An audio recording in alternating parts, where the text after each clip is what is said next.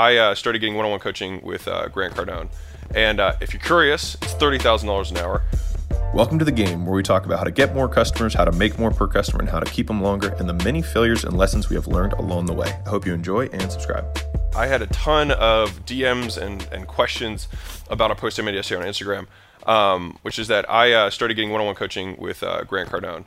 And uh, if you're curious, it's thirty thousand dollars an hour. Uh, and so I, I bought four hours, so I'll do one hour probably every quarter or so. And um, I just want to share the things that I'm learning with you. Uh, so take it for what it is. It, many, many of the things may be only relevant to me, um, but I'm just going to share what I am learning. All right, so hopefully you're cool with that. So the first thing is that the overarching questions that I've gotten from people are, you know, why, you know, why would you pay that much? It's so, ex- you know, so expensive, et cetera, right? And so one of the things that I've learned over time is that, like, when you, in the beginning, right, you're you really just need to acquire skills. And skills you can learn from courses, you can learn from books, you can learn from seminars, you can learn from workshops. But the best way to do it is to, in my opinion, pay someone more than you normally would who has the skill to teach you one-on-one. I have, I have gotten almost every every skill that I've acquired. I've I've spent money to acquire at a faster rate than learning on my own. So I've, I mean, I just can't even tell you the amount of money that I've spent on coaching and information. And it's because information is the only thing that allows you to buy time back, right? Like if it, if it, instead of me taking five years to learn a skill, I can learn it in five weeks, and I have to pay to do that. But then I'm going to have the benefit of having that skill for four years and, you know, fifty, forty, whatever, seven weeks, right? So I'm going to have this huge advantage for a four and a half plus years where the other person wouldn't. And if you start doing that again and again, you start stacking those advantages, and then you get such disproportionate returns on the rest of your time that you more than make it back. And I can't even tell you, the best R O I I've gotten on anything of any investment is investing in skills, right? So anyways, once you have the skills, then you need really the character traits, right? And those are things that, like, when you have to do kind of that self-work of not being, you know, not hating yourself and all the other things. Um, I won't get into that because it's another time for another another video. But the next piece is going to be the beliefs, right? And these are some of the hardest ones to to recognize, because it's hard to recognize the things in yourself because you already believe them, right? So one of my favorite quotes, it's in both of the books that I've written, um, is that we question all of our beliefs except for those that we truly believe and those we never think to question. Um, and that's been one of the one of the, the biggest, you know, biggest blocks for me, uh, because it's so hard. You can't you can't look at yourself and know what you believe that is incorrect because you believe it already, right? Especially if you truly believe it. And so having someone from the outside who is significantly above you Um, or further along in their career, help is just is invaluable, right? And so for the first hour that I spent with Grant, um, he picked out a handful of things that were valuable for me. And so I told him that the three main objectives that I had um, from our conversations was, one was a wealth strategy, two was an income strategy, and then three, uh, what to do about fame and, and kind of like personal brand, because those are the three things that I think he's he's done really well with. And so the first thing that he identified when we were talking about these three things was you needed to deal with your wealth first. And so, you know, my wife and I have accumulated a lot of money over the last, you know, three or four years, you know, multiple eight figures after taxes um, that we kind of have stockpiled, right? And we've probably put, I'm just being transparent with you guys, I've put about half of that into equities, so basically meaning stocks. Um, I buy indexes, so because they're the most stable. Like, I take a lot of risk in my normal business, right? Like, every day we're entrepreneurs, so we take risks. And so for me, I'm actually very risk averse when it comes to my investing. Like, I, I would just want stable returns. I don't want crazy, you know, doublings, which is why I don't like invest in Bitcoin and things like that, because I think they're speculative. Um, and that's another, I think I talked about in a different video. I have nothing wrong, nothing against it. I think there will be a crypto that'll that'll that'll win out. It's just I don't, my, the downside risk of going down to zero is not something I'm, I'm willing to, to accept. So anyways, I so half my stuff is in equities, and the other half of my net worth is in, well, not net worth, but of my cash um, is just sitting there more or less.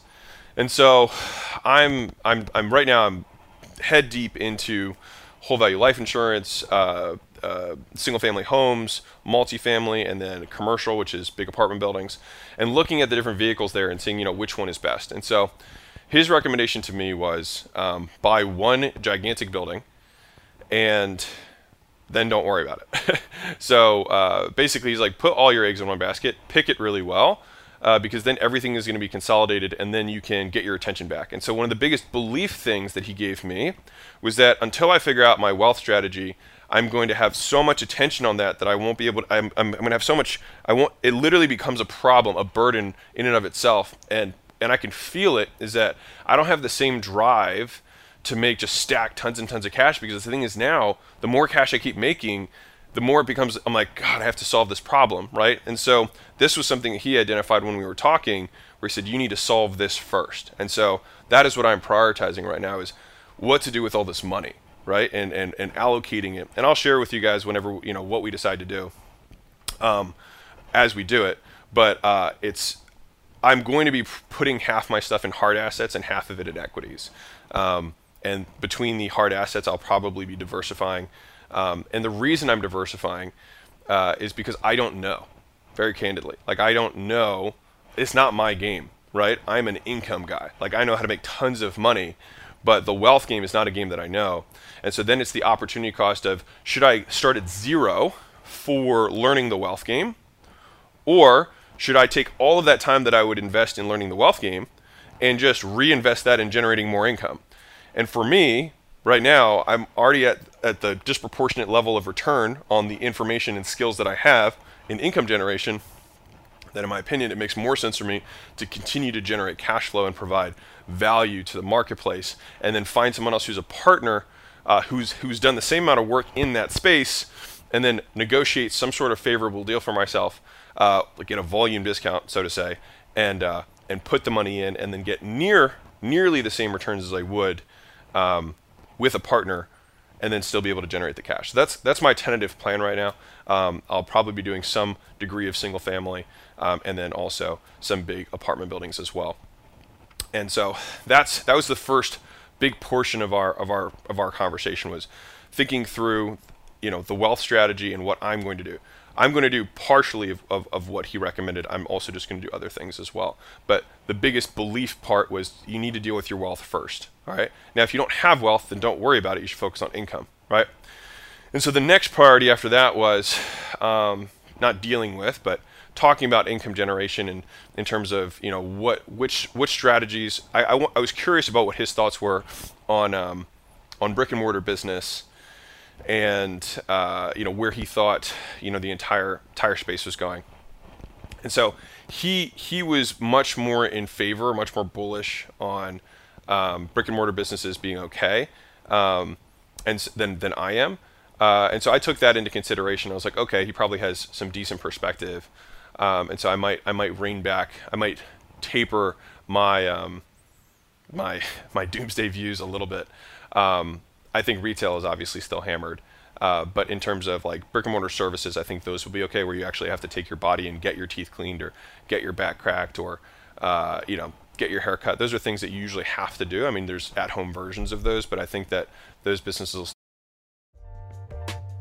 Hey guys, real quick, if you're new to the podcast, I have a book on Amazon. It's called one hundred million dollars Offers, that over eight thousand five-star reviews. It has almost a perfect score. You can get it for ninety-nine cents on Kindle. The reason I bring it up is that I put over one thousand hours into writing that book, and it's my biggest gift to our community. So it's my very shameless way of trying to get you to like me more and ultimately make more dollars, so that later on in your business career, I can potentially partner with you. So that's my give. Go check it out, Amazon, and back to the show. They'll be okay. And so um, he was like, you know, what are you, what are you really good at? And so um, I told him the skills that I have, and he was like, well, looking at the opportunities within the marketplace, I think this is where you'd fit best. Um, and uh, he's he's a, a huge huge proponent of lead generation, and so that was kind of the second big one. Is um, you know, he he expanded verticals from uh, doing cars, right, and selling sales, and he said everybody. Uh, when he made the switch to going wider, uh, was against it. Everyone said, you're not going to make it. You're not going to, you know, you're not going to be good enough, all that kind of stuff. Um, and I'm kind of at that point right now where I'm probably going to open up the verticals that, that we serve from a lead generation standpoint, because we're just really good at it. You know what I mean? Like, we're not good at a lot of things, but that is something that I believe that we are. I mean, I hate saying best in the world, but like we're, we're, we're, we're premier, we're top, or we're very good at it. And so that is what um, that was what his recommendation was was you've done, you know, one hundred million plus in a single niche, now start expanding those skill sets to other verticals so that you can go after a bigger marketplace. And so um, that is likely, and these these concepts are big strategic things, right? So they're not like, here's here's how you run a Facebook ad. You know, like he doesn't, like, I don't even think Grant knows how to run a Facebook ad. Um, but the point is, is like the reason I'm paying someone Um, who's further along than me is that he's made mistakes. And I had a couple of other directions and things that I had brought up that he said, you know what, I wouldn't do that. I did this before and this is why it didn't work, or this is what I didn't enjoy about this thing. And those were really valuable for me. Those were specific to me. Um, but when we talked about, you know, specifically, specifically acquisition, I was like, this is what we're best at um, for service businesses. Uh, he was like, then dude, you should do that. I don't think lead generation is going to go, be going anywhere. And so that was kind of my big nugget was, lead generation as a whole, and I agree with that, um, are not is not going anywhere, right? And so, um, and just as a as a quick tangent on this, um, you can buy information from people who are doing the same as you or even less than you, and I think that's one of the big misnomers. Is like I will buy information or get information from anyone.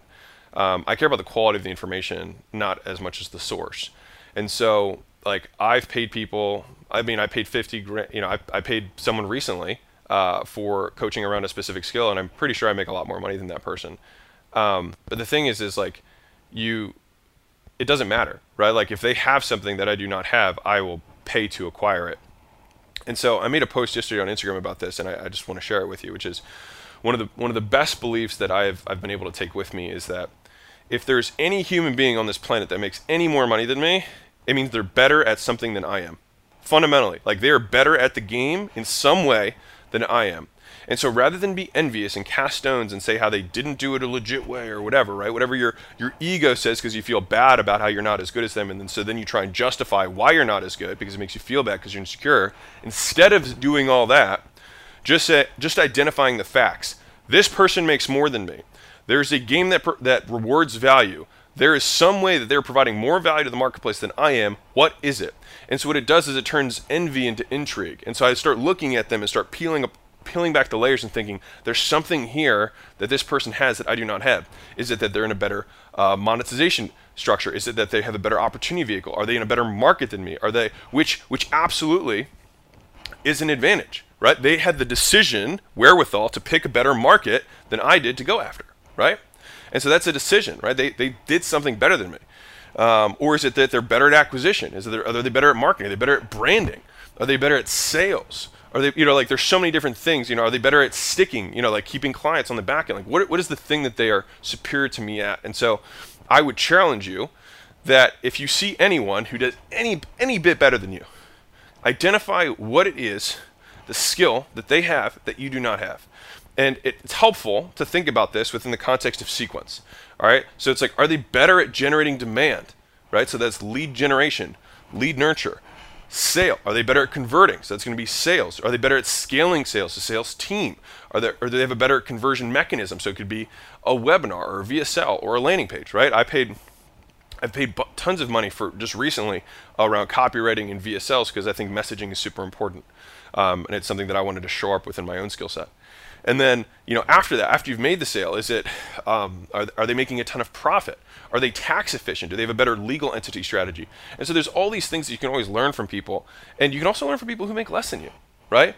As long as you can just like swallow your pride. And I think that there's something to be said for that. And so many of us and like, you know, so many people in the marketing space and all that stuff, they try and posture and like, it doesn't serve anyone. Like you don't get better being envious and you don't get better not learning.